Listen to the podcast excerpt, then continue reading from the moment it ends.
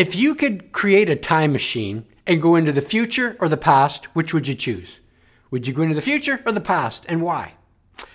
I used to think that I would want to go into the past because if I went into the past, I'd be considered a genius. I mean, just think of all that I could tell people in the past. I'd have all kinds of inventions and all kinds of information. You know how today people say, just Google it when they don't know something? Well, I figured if I went into the past, back in time, people would say, just Darren it. If they don't know something, they'd say, just go ask Darren. That guy knows everything. I used to think that way. I don't think that way anymore, though. The more I pondered the scenario of me going back in time, the more I began to realize how little I actually know. If I were to go centuries into the past, I'd be able to tell a lot of stories and make a lot of claims, but I would not be able to produce a lot of products. I mean, I could tell people about televisions and cell phones and rockets and automobiles, but I wouldn't be able to create any televisions or cell phones or rockets or automobiles. I'd have a lot of stories to tell, but I would not have any products to sell. I came to realize that if I went back in time, I wouldn't be considered a genius. I'd be considered a nutbar. Have you ever been asked the question, what would you say to the younger version of you if you could go back in time?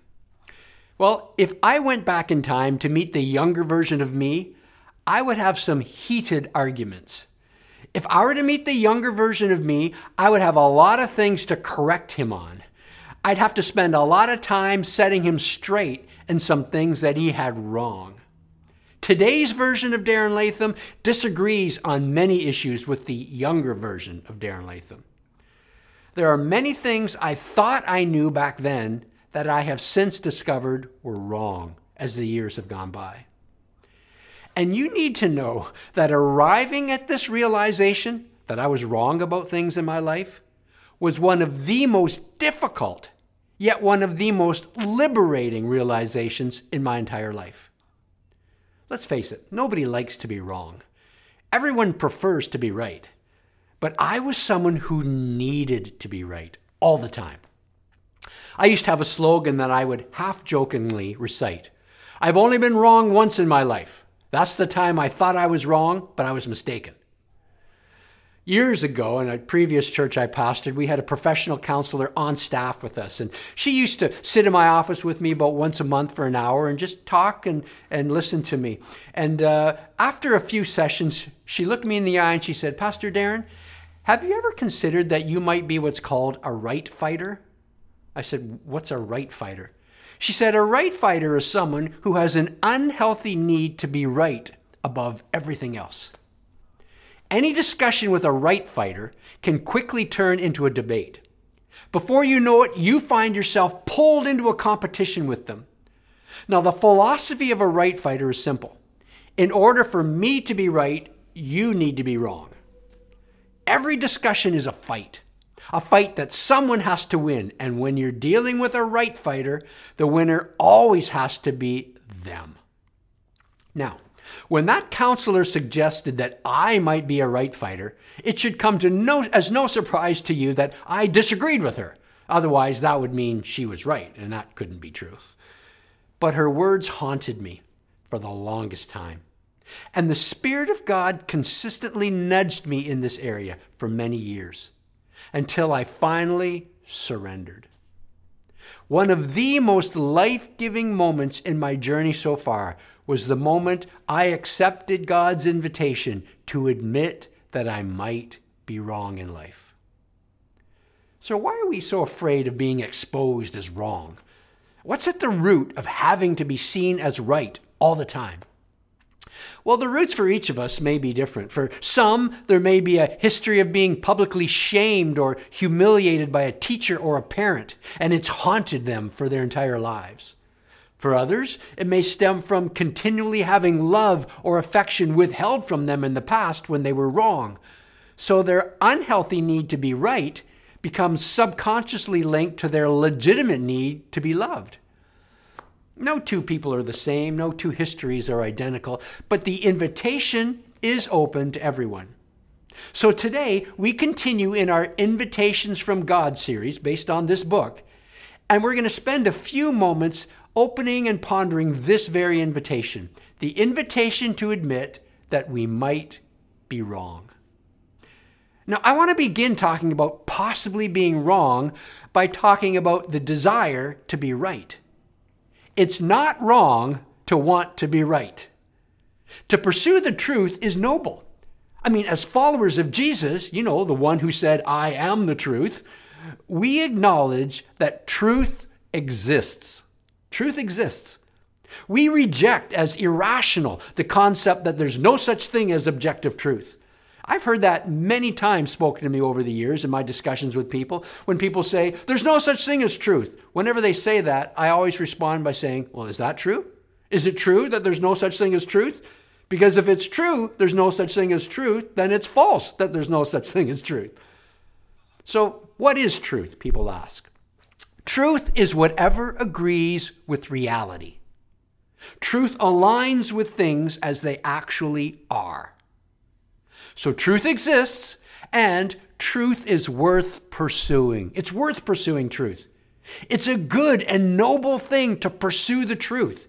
It's a good thing to want to be right and to want to be on the side of truth. You say, well, why is that so good? Because decisions made in the light of reality are better than decisions made in the darkness of deception. So let's be clear from the beginning truth exists, and it's not wrong to want to be right. Pursuing the truth is a noble thing to do. However, having said all of that, it's important to acknowledge that as mortal, fallible human beings, our grasp of the truth is uncertain. What do I mean by that? I mean, God invites us to acknowledge the possibility that not everything we believe agrees with reality. God says, I, I, invite you to acknowledge the possibility that not everything that you believe necessarily agrees with the truth. We don't always get things right. God invites us to admit that we might be wrong. Now, in the Bible, the book of Proverbs is a collection of wise sayings. In a series we did here at Broadway, we likened Proverbs to a collection of ancient tweets or ancient bumper stickers. Well, in Proverbs 21 2, we find the following observation A person may think their own ways are right, but the Lord weighs the heart. So the writer is inviting us to admit that we might be wrong. The writer is pointing out that we can sometimes convince ourselves we're right, but God knows what is really going on beneath the surface and behind the scenes. The same insight, using different words, is found in Proverbs 16:2, where it says, "All a person's ways seem pure to them, but motives are weighed by the Lord." In the New Testament, the Apostle Paul, a key leader in the first century church, made this fascinating observation while he was defending himself against some false charges. Paul wrote this He says, Hey, my conscience is clear, but that doesn't make me innocent. It's the Lord who judges me. So Paul was saying, as far as I know, I'm convinced that I'm right. But hey, that doesn't necessarily guarantee that I'm right. It is entirely possible that I might be wrong. Only God knows for sure. So, as confident and intelligent and self aware as Paul apparently was, he had clearly accepted God's invitation to admit that he might be wrong. In Luke chapter 7, a religious leader named Simon thought he knew the heart and the value of the woman that crashed his dinner party, but Jesus showed Simon that he was completely wrong about her. In John chapter 4, the woman that met Jesus at the local water well, she thought she had all the religious boxes checked in her life, but Jesus showed her that she was wrong in her religious thinking. In Luke chapter 13, Jesus' disciples thought they had God's justice and judgment all figured out when it came to the tower in Siloam that fell on a bunch of people and killed them. And Jesus let them know that it wasn't that simple, that their concepts of justice and judgment were wrong. Think back over your own life. How many times has your thinking been exposed as faulty? How many times have you had to acknowledge that the beliefs within you and the reality around you did not align? How many times have you had to admit that you might be wrong? So when you pull it all together, you discover that we live in the middle of a tension. On one side of the ledger, we have the reality that truth exists, and living according to the truth is the best case scenario in life. However, on the other side of life's ledger, we have the reality that it's possible, even likely, that we are presently believing things that are not, in fact, the truth. Think about that. As you're sitting there right now, at this very moment, you are believing things that are not true. As you're sitting there right now, in your mind, close to your heart, within the orbit of your belief systems, are thoughts and assumptions and declarations that are not true. That's a pretty sobering thought, isn't it? So, how can a person live in the middle of such a tension? How can a person live with confidence knowing that there are things they're believing that are false? We're going to spend our last few minutes together answering that question. We're going to show how to live life while accepting God's invitation to admit that we might be wrong. And in doing so, we're going to see how accepting this invitation actually brings peace, liberty, and strangely enough, truth into our lives. I've taken a bunch of different classes over my lifetime. I remember my first year of high school, I took a typing class, and the first thing we learned in that typing class was the proper posture at the typewriter. I took guitar lessons as a young man. First thing I learned from my guitar teacher was the proper posture for playing your guitar. I took power skating as a young kid, and the first thing we learned was the proper posture for getting the most power out of your stride. Posture is important in life, and posture is all about positioning. Now, when it comes to typing and guitar playing and skating, it's all about the posture of the body. But when it comes to being willing to admit that we might be wrong, it's all about the posture of the heart and the mind. And I am proposing to you that the best posture for living life, accepting today's invitation from God, is to live according to the following two postures. One is the posture of humility. That means acknowledging that you are limited in your understanding. Now, I got to tell you, I thought that acknowledging this reality would be more difficult than it was. As a pastor by calling and a right fighter by nature, I was believing the lie that I had to have an answer for everything at all times. I was believing the lie as a pastor that if I didn't have the answer, that meant that God didn't have the answer.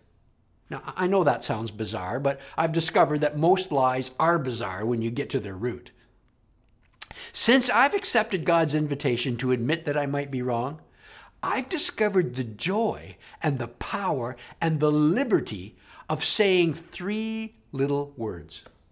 Speaking these three little words out loud in public has revolutionized my life. I want you to write these three little words down somewhere because they are life giving. You got a pen, pencil? Are you ready? Here they are. The three little words are this I don't know. Say it with me. I don't know. Now string them together. I don't know. I don't know. I don't know. I don't know. I don't know. See how easy that is? I now have the humility to acknowledge that I am limited in my understanding, that the three and a half pounds of brain in my skull cannot possibly contain all the mysteries and all the answers in life. I have the humility to admit that there are plenty of things that I don't know. Now, this posture of humility expresses itself in two distinct scenarios. Admitting you might be wrong when you know you're wrong, that's called confession. Now, on the surface, you think, well, this is pretty obvious. You know, of course, admitting you might be wrong when you know you're wrong. Well, that actually is, that does take humility. Think about the op- opposite. Not admitting you're wrong when you know you're wrong. That's ego, that's arrogance, that's pride. So admitting you might be wrong when you know you're wrong, that's a form of humility, that's confession. There's another uh, aspect to this humility. Admitting you might be wrong when you're pretty sure you're right, That's called maturity. You think you're right, you're pretty sure you're right, but you admit, hey, I could be wrong. I mean, that was Paul's position of humility in the passage we studied a moment ago. Remember, my conscience is clear, but that doesn't make me innocent. Paul's saying, I'm pretty sure I'm right, but hey, I could be wrong. That's a sign of maturity. Now, understand this accepting God's invitation to admit you might be wrong is not claiming that you can't know anything or you don't know anything. Accepting God's invitation to admit you might be wrong is simply saying, here's what I believe. Here's what I think is true. Here's why I believe it. But I am open to the possibility that I could be wrong. Now, you may even be at a level of confidence in your belief where you could say, Hey, I am so convinced in this area that I can say I am as certain as I can possibly be that this is true. But hey, I'm not infallible. If I'm shown to be wrong, I will change my mind. We're proposing today that the best posture for living life while accepting God's invitation to admit that we might be wrong is to live according to two mental emotional postures. First, the posture of humility, an acknowledgement that you're limited in your understanding. Second is the posture of teachability. That's a willingness to learn from others. Now, if you're familiar with the Bible and the words of Jesus, think how many times you heard Jesus say, You have heard other people tell you this, but I am telling you this. You've heard other people say X, but I am telling you Y. Growing in life and living according to the truth means learning and unlearning things. It means being willing to listen it means being willing to change your mind. It means being open to being taught.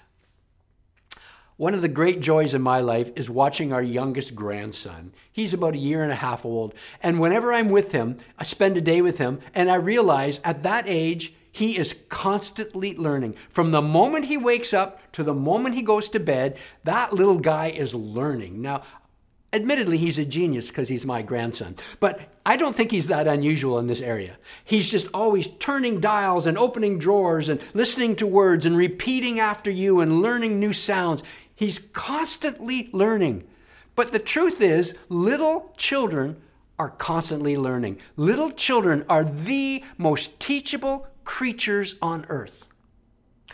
With that in mind, listen afresh to what Jesus once said. I'm quoting Jesus now. The Bible says that the disciples came to Jesus and asked, Well, who then is the greatest in the kingdom of heaven? And Jesus called a little child to him and placed the child among them. And Jesus said, Truly I tell you, unless you change and become like little children, you will never enter the kingdom of heaven. Who is the greatest in God's kingdom? According to Jesus, those who are the most like children. And what are children known for? Well, I'd propose to you that children are known for two postures in life their humility and their teachability. So, when you learn and live these postures, you will position yourself to pursue the truth in a way that ensures you'll hold to the truth when you find it and you'll discard the lies when you recognize them. That is what it means, and that is why it matters to accept God's invitation to admit we might be wrong. God wants us to know and to live according to the truth. And we can only live that way if we are willing to admit when we're wrong. So, have you accepted this invitation? Or are you still clinging to the need to always be right? Are you afraid to admit you might be wrong, like I was for so long in my life? Are you afraid of what others will think of you? Are you believing the lie that being wrong means being unvaluable or unlovable? Please hear me. God does not love you more when you're right, and God does not love you less when you're wrong. God's love does not depend upon you having the right views on every topic. A couple days ago, I was driving in my car with my wife, and I had the stereo blasting. I was listening to Chris Tomlin, and the song on the stereo was Whom Shall I Fear? And I was singing out loud and singing along with Chris. Have you ever sung a song and realized you got the lyrics wrong? Well, I was singing out loud, I know who goes before me. I know who stands behind. The God of angel armies is always on my side. And then I stopped. I realized, hold on, what I just sang and what Chris is singing on the album are not the same thing. The words are not, God is always on my side. The words are, God is always by my side. The truth is, God's not always on my side. He's always by my side, but He's not always on my side. The truth is, sometimes God says, Darren, you're wrong on this one. I'm actually with your opponents on this. You're wrong, they're right. I'm not on your side on this one, Darren, but I want you to know I'm by your side. I'll never leave you. I don't always agree with you, but I'll never leave you. You see, God loves you with a perfect, unconditional love. But he loves you too much to leave you wallowing in lies. He loves you too much to let you remain in the darkness. He confronts us because he wants to heal us. And that brings us to today's big idea, where we sum up the teaching in one simple sentence. Here it is Admitting I might be wrong prevents me from clinging to what is wrong. Admitting I might be wrong prevents me from clinging to what is wrong. God isn't inviting us to admit we might be wrong as a way of humiliating us. No, God's inviting us to admit we might be wrong as a way of healing us. Admitting I might be wrong prevents me from clinging to what is wrong. 27 years ago, the Spirit of God exposed something within me that I had been clinging to for my entire life.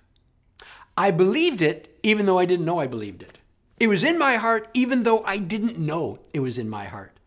Like the proverb says, a person may think their own ways are right, but the Lord weighs the heart. This is what happened. About 27 years ago, I was journaling.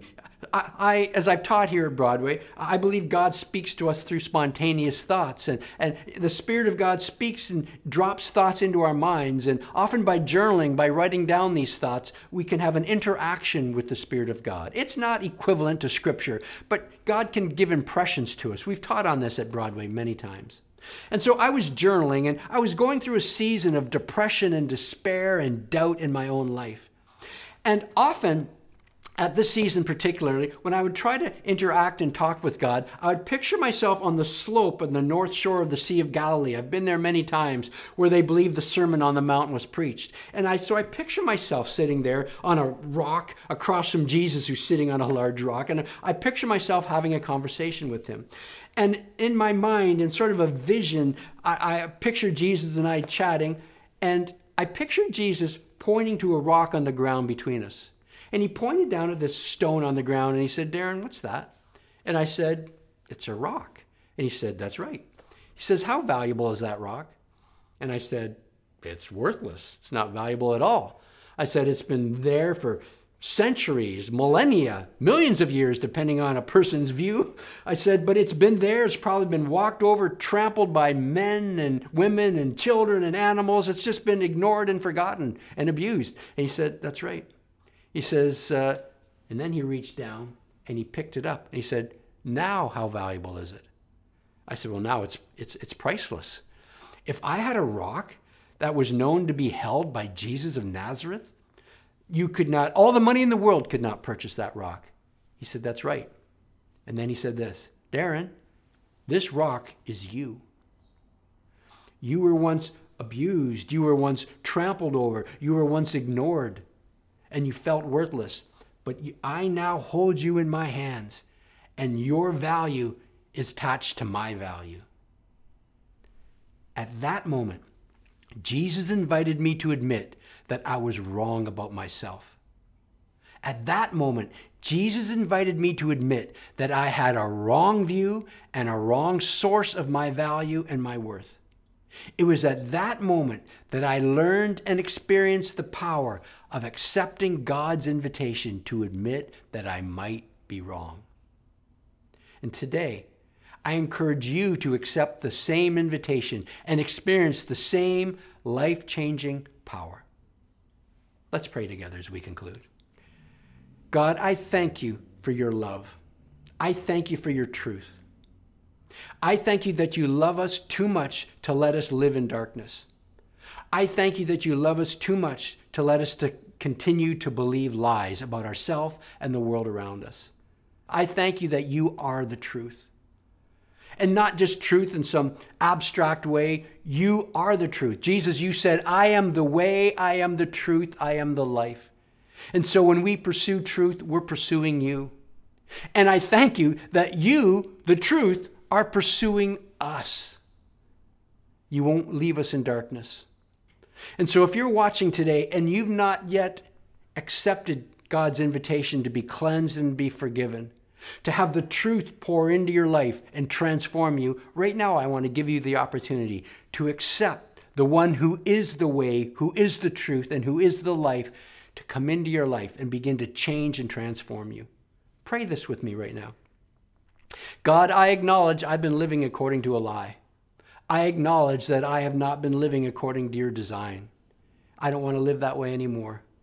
And so I accept your forgiveness. I accept your presence. I accept your truth to come rushing into my life and to begin to cleanse and purge me. Make me new from this moment forward. Now, I know I'm not going to be perfect. It's going to be a journey as you reveal truth to me and I let go of lies. But I will be living in the assurance that you'll love me and your love is unconditional and will hold me to the end. And give me the courage to tell somebody about this decision before my head hits the pillow tonight. In Jesus' name I pray. Amen. If you prayed that prayer with me, on the screen right now, there's a number that you can text, and someone will help you take the next step in your journey. Maybe you have some questions. They'll help you to answer those questions to the best of their ability. Now, we're not tricking you. You're not joining Broadway Church. You're not going to be placed on some mailing list. We just want to help you in any way that we can. Well, thank you for joining with us as we continue in our series, Invitations from God. Join us again next week as we pick up another powerful invitation from God for our lives. God bless you. Thanks for being with us today.